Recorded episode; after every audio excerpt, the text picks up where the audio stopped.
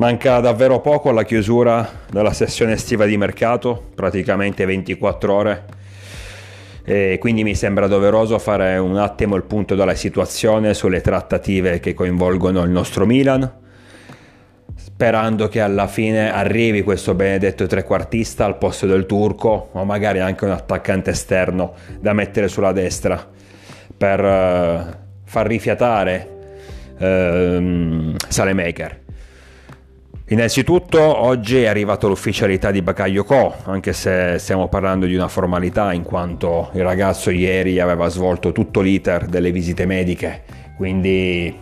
era praticamente già uno dei nostri, tant'è che poi è andato allo stadio a, vedere Milan-Cagliari. Eh,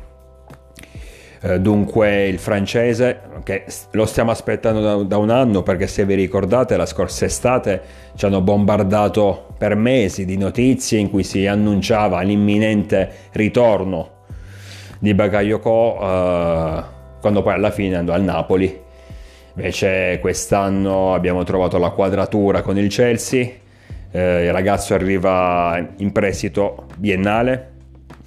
e questo aspetto è importante perché innanzitutto a livello mentale non si sentirà più come una sorta di pacco da spedire a fine anno al mittente, come gli è capitato negli ultimi anni,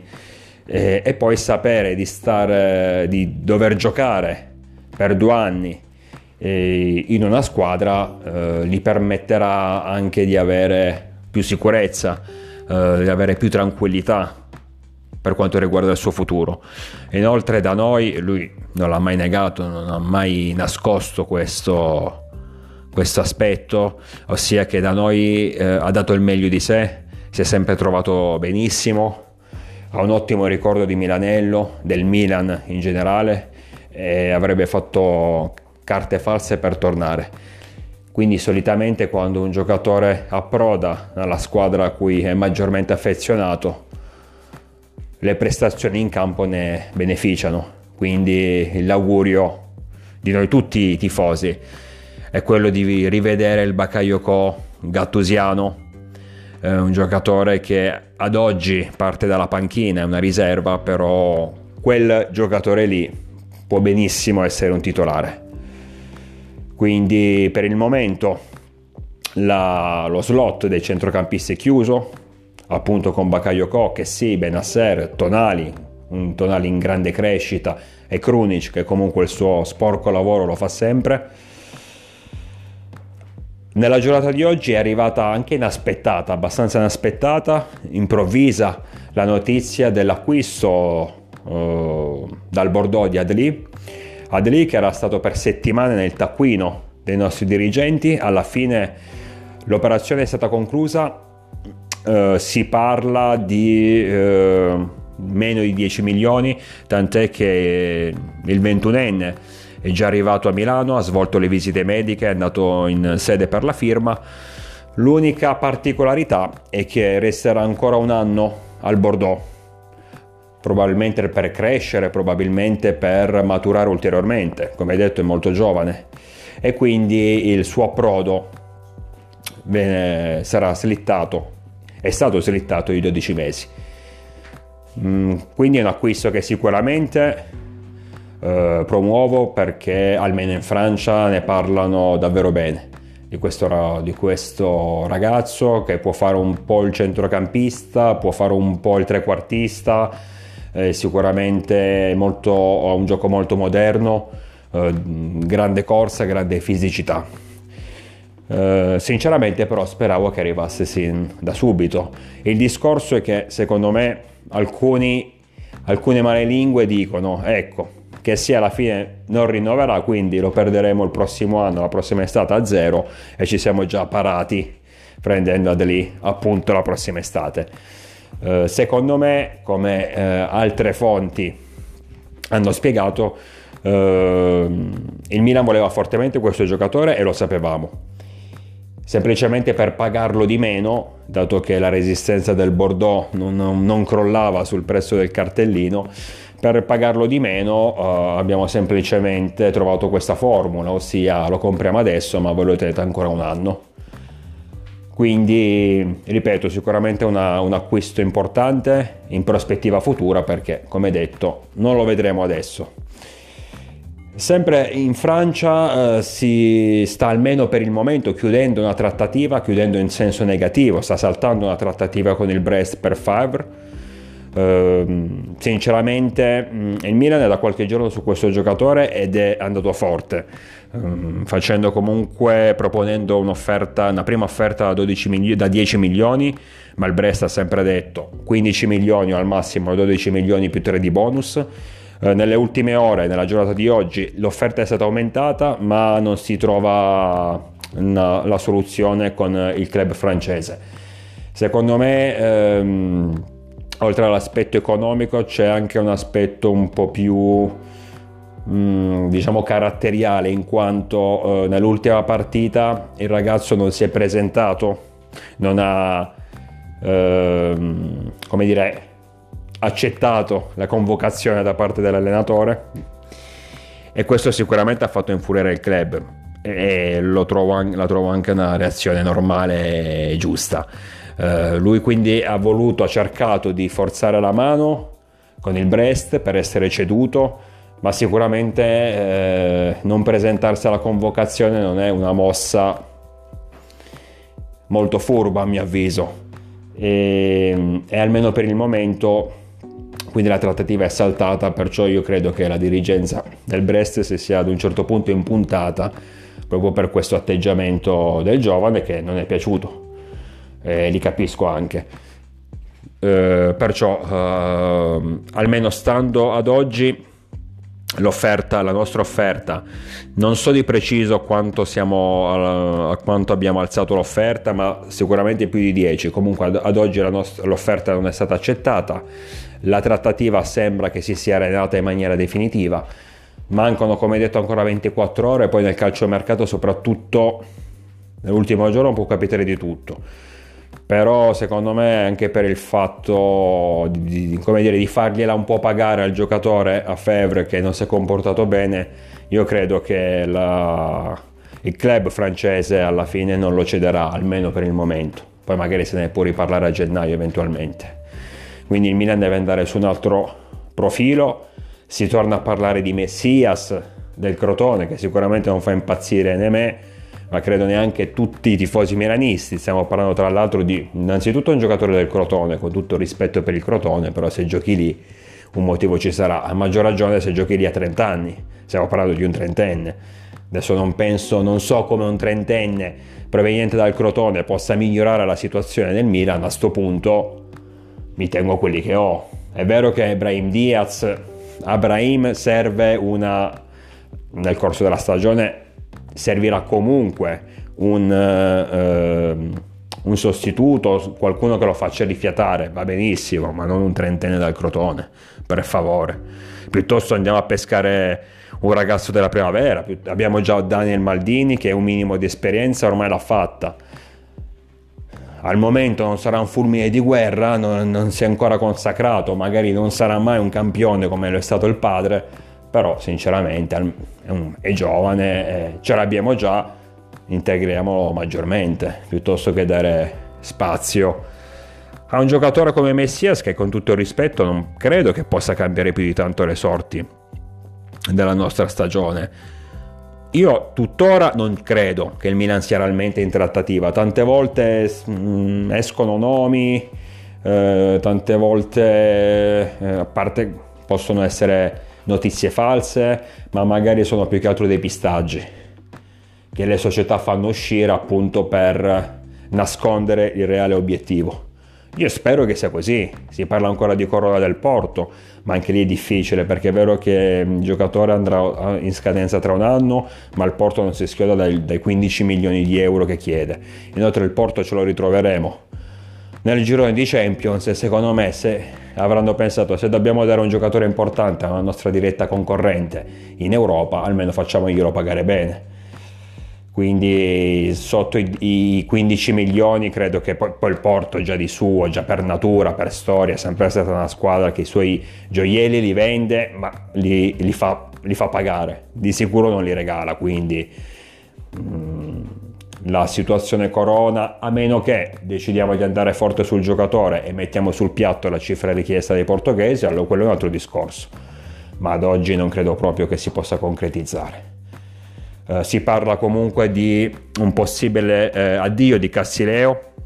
Nelle ultime ore si è fatto il nome della Sampdoria, però sarebbe un'operazione in prestito e inoltre eh, non si riesce a trovare l'accordo, la società blu cerchiata eh, e Samuel non riescono a trovare l'accordo sull'ingaggio, l'ingaggio alto, almeno per loro, di, del giocatore. Eh, quindi anche questa è un'operazione che vedo difficile possa concludersi, ma come detto comunque sarebbe un prestito credo, ora non, non, so di preciso quanto richiede il Milan, ma penso almeno sui 10-12 milioni e non credo che la Sampdoria possa permettersi questa cifra. Quindi cambierebbe poco, anche dovesse approdare a Genova eh, Samuel, credo che comunque cambierebbe poco per il nostro mercato. Eh, perciò la situazione ad oggi è questa. Ehm, non dovevamo arrivare all'ultimo giorno mm, per concludere un'operazione importante come, come è importante eh, riuscire a portare a casa un trequartista, comunque un giocatore con le caratteristiche del turco. Ci sono stati fatti tanti nomi in, questa, in questi mesi, tutte operazioni abbastanza costose e per il mercato, per le condizioni di mercato attuali Sapevo benissimo che noi certe cifre non, non le potevamo sborsare. L'unica possibilità era quella di prendere un giocatore in prestito con diritto di riscatto o magari anche con obbligo, ma comunque in prestito o almeno non pagarlo tantissimo. È vero che ci sono ancora diverse ore alla chiusura del mercato, possono sembrare poche, oddio, sono poche, ma la nostra dirigenza al lavoro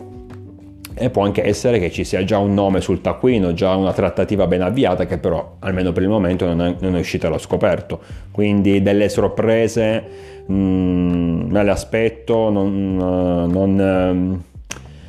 eh, anzi probabilmente alla fine ci sarà proprio questo, uscirà un nome che magari non è ancora uscito. Oppure se ne riparlerà per gennaio come è capitato la scorsa estate, se vi ricordate, per il difensore centrale. Stessa identica situazione, ci serviva un difensore centrale, ci ritrovammo gli ultimi giorni di mercato a trattare Kabak dal, dall'Eintracht o dal Friburgo, no, non mi ricordo, comunque da una squadra tedesca. Kabak, uh, poi uh, Simakan, Uh, sembrava che uno dei due potesse arrivare uh, alla fine su uh, Emiliano andò forte su Simacan tanto, tant'è che atterrò in, in, Francia un jet privato per portare a Milanello il giocatore però non si riuscì a trovare la quadratura con il club d'appartenenza e saltò la trattativa. Rimanemmo quindi fino a gennaio quando poi arrivò Tomori in prestito dal Chelsea, dico rimanemmo fino a gennaio senza il difensore centrale tanto osannato. Questa è una prospettiva che si potrebbe verificare anche adesso per quanto riguarda il trequartista. Eh, ribadisco, ad oggi noi il trequartista ce l'abbiamo. Brahim Diaz ha fatto molto bene in questo inizio stagione, anche se mi sembra ancora troppo eh, fragile a livello fisico, ma non fragile che si fa sempre male, fragile che spesso nei contrasti perde troppo facilmente palla. Poi sicuramente tecnicamente parlando è un, uh, un signor giocatore e me lo tengo stretto però deve ancora migliorare quell'aspetto per diventare un titolare inamovibile e quindi metterli comunque eh, come dire, dargli un po' di concorrenza, trovare un suo sostituto che a prescindere da tutto in una stagione lunga come sarà quella di quest'anno, un sostituto, un, un, ogni, ogni, giocatore dovrebbe avere il suo, il suo sostituto, dovrebbe avere almeno due pedine per ruolo. Perciò a prescindere da tutto ci servirebbe. A maggior ragione considerando che secondo me Brahim Diaz nonostante, ribadisco, stia facendo molto bene, non è ancora del tutto pronto per essere titolare fisso in una squadra importante come il Milan e una squadra che vuole tornare grande come il Milan. quindi speriamo che alla fine la dirigenza possa trovare il guizzo in queste ultime ore di mercato, un mercato che a livello complessivo soprattutto in Italia è stato abbastanza povero, senza grandi colpi in entrata, perché in uscita di colpi ce ne sono stati purtroppo, abbiamo perso Donnarumma, ahimè, eh, è andato via Lukaku dall'Inter, è andato via Cristiano Ronaldo dalla Juventus, anzi in quel caso Cristiano Ronaldo è proprio scappato dalla Juventus. Eh, il mercato alla fine l'abbiamo fatto noi e la Roma, un po' l'Inter, ma più che altro l'Inter ha dovuto rattoppare la situazione dopo le partenze, come detto, del belga, di Hakimi, quindi è stato un po', un po cercare di tappare i buchi, t- tappare le falle. Uh, Roma e, e, Milan principalmente hanno fatto comunque un buon mercato. Vai, Giallo Rossi me l'aspettavo perché uno come Mourinho non si siede in una panchina se non sa che comunque verrà costruita una squadra degna. Poi per carità la, la Roma non che sia sto squadrone, non che abbiano fatto, però sicuramente a mio avviso è migliorata e comunque suo, le sue operazioni le ha fatte, come noi d'altronde. Quindi mi ritengo soddisfatto indipendentemente da come vada a finire. Mi è dispiaciuto, come detto, per Adli perché l'acquisto è ottimo, assolutamente, però speravo che potesse essere dei nostri già da subito, invece mi ha un po' sorpreso sto fatto che lo vedremo con la nostra maglia fra 12 mesi. Poi ho capito che, almeno come dicono in molti, come dicono alcune fonti, è stato un modo per abbassare le pretese del Bordeaux che non si schiodava da quel prezzo per pagare un po' di meno il giocatore. Abbiamo trovato questo compromesso, lo compriamo adesso, però ve lo tenete ancora voi un anno e poi viene da noi. Eh, dicevo comunque indipendentemente dal mercato, da quello che accadrà nelle ultime 24 ore, il mercato sicuramente nel Milan mi, mi soddisfa, la squadra è migliorata, mancherebbe davvero un ultimo tassello per essere più che competitivi. Però è anche vero che con le condizioni economiche post-Covid, mm, che le squadre, soprattutto italiane, vivono, infatti come detto il mercato è stato assolutamente povero nel complesso,